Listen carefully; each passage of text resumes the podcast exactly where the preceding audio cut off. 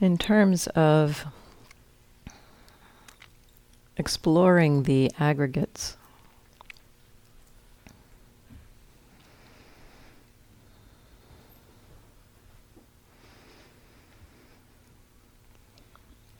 we can have it be a very um, receptive process of just beginning to notice these different functions happening in the receptive mode of practice. And yet, Sayadaw also speaks about for certain areas of the Buddhist teaching,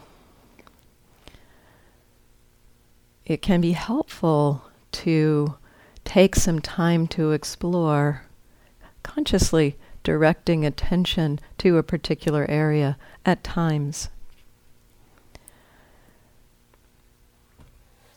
Partly because the terrain that the Buddha opens us to is often subtle and unfamiliar. And so we need to learn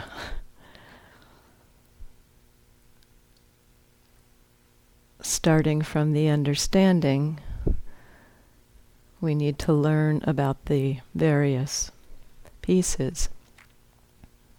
He gives an analogy about how we learn to read. He said initially, when we're children and we're learning to read, we may learn the alphabet first and then uh, begin to understand that collections of letters of the alphabet together mean a word, mean something. And so we learn C, A, T. And then we begin to recognize that pattern as cat. Perhaps initially needing to look through the letters and recognize the letters individually, and then knowing the pattern. But as our minds learn that, we no longer have to try to know the letters, we simply recognize cat. And so he talks about the study of the aggregates being kind of like this, that it's useful to take some time to explore each of the aggregates.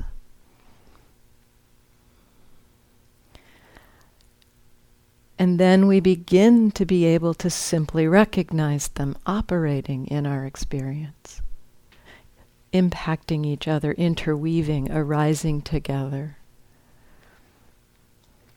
We recognize our experience as comprised of the five aggregates arising.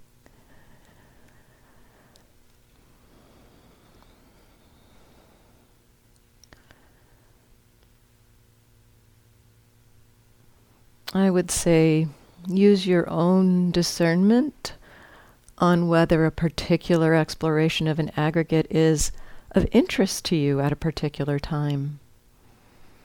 If the interest is there, it can make the process of receiving and recognizing it much less effortful, much less of a doing.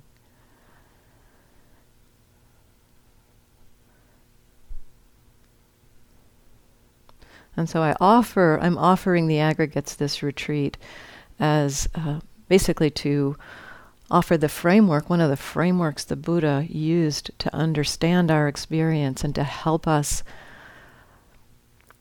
recognize the process nature of our experience, the not self nature of our experience. The information can create some of the conditions of interest. But if you're finding much more interest in simply settling back and noticing what's obvious without a particular uh, lens, I have no agenda here for you to see anything in particular. I'm interested really in aware, receive, allow, and watch what learning unfolds.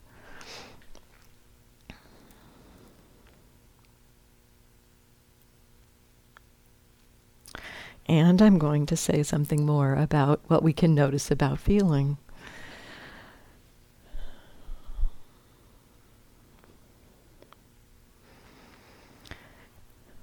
Feeling tone happening in every moment of experience. How we are experiencing it, whether we're experiencing it as pleasant, unpleasant, or neutral.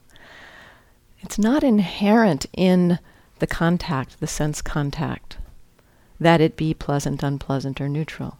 So it's not as if there are objects out there that are unpleasant objects that are landing on us, or pleasant objects that are landing on us.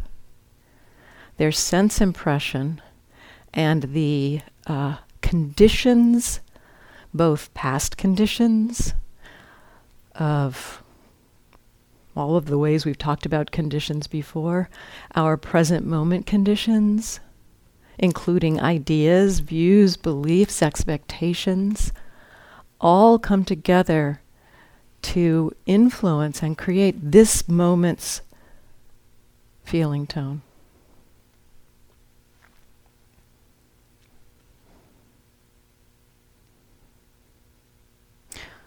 Uh, a simple, kind of simple example, well, complex in its functioning, but simple to describe perhaps, is again coming to the uh, perception of a coiled form in the corner of a room, walking in, seeing that coiled form, perceiving it as snake, having all kinds of views and opinions and ideas about snake and experiencing unpleasant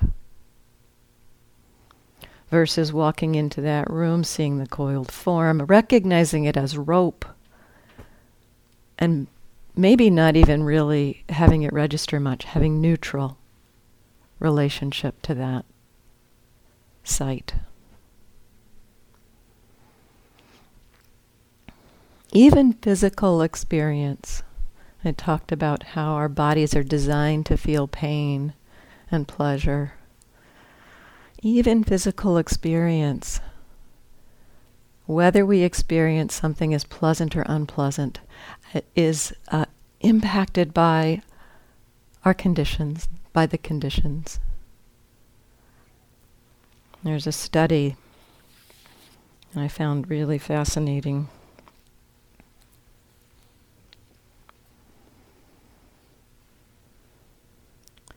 I'll read pieces of this.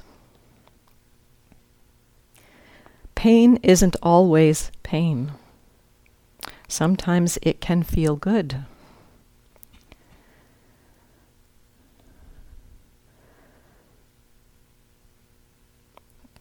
People experience pleasure during a painful stimulus. If the stimulus turns out to be less bad than they were expecting.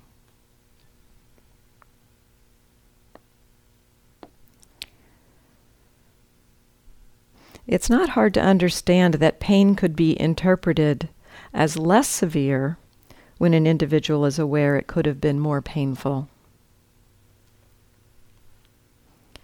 Less expected, however, is the discovery that pain may be experienced as pleasant if something worse has been avoided.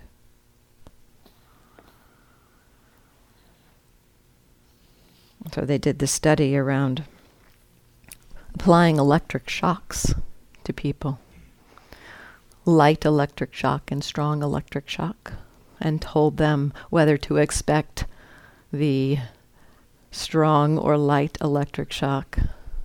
Before they were given any of the expectation, they were asked to rate how unpleasant the sensations of the uh, light and strong electric shock were, and they were both rated as unpleasant the strong shock more unpleasant.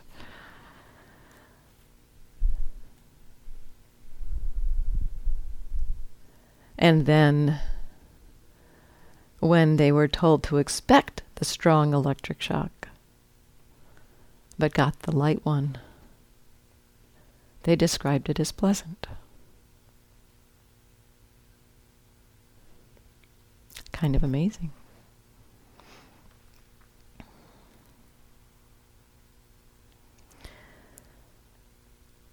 And so, this curiosity, a, a, kind of an interest in the conditioned nature of our feeling,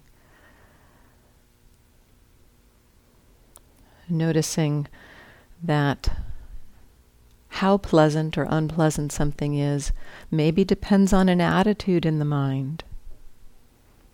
Often depends on an attitude in the mind. When we're in an aversive state, a pair of shoes on the other side of the room can be known as unpleasant.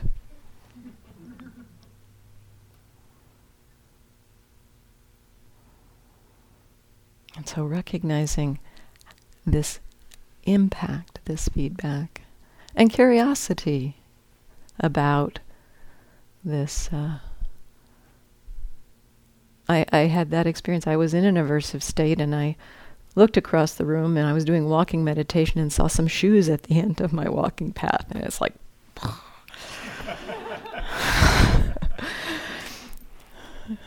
and uh, you know, who put those shoes there? So, you know, it's like, I didn't actually just notice seeing, perceiving, unpleasant. Oh, aversion. It's like the mind just exploded.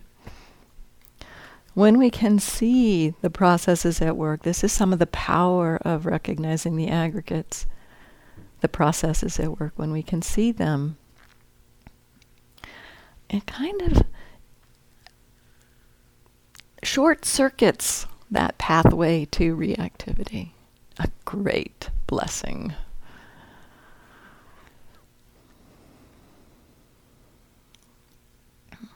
So it's an invitation today and yet take it or leave it.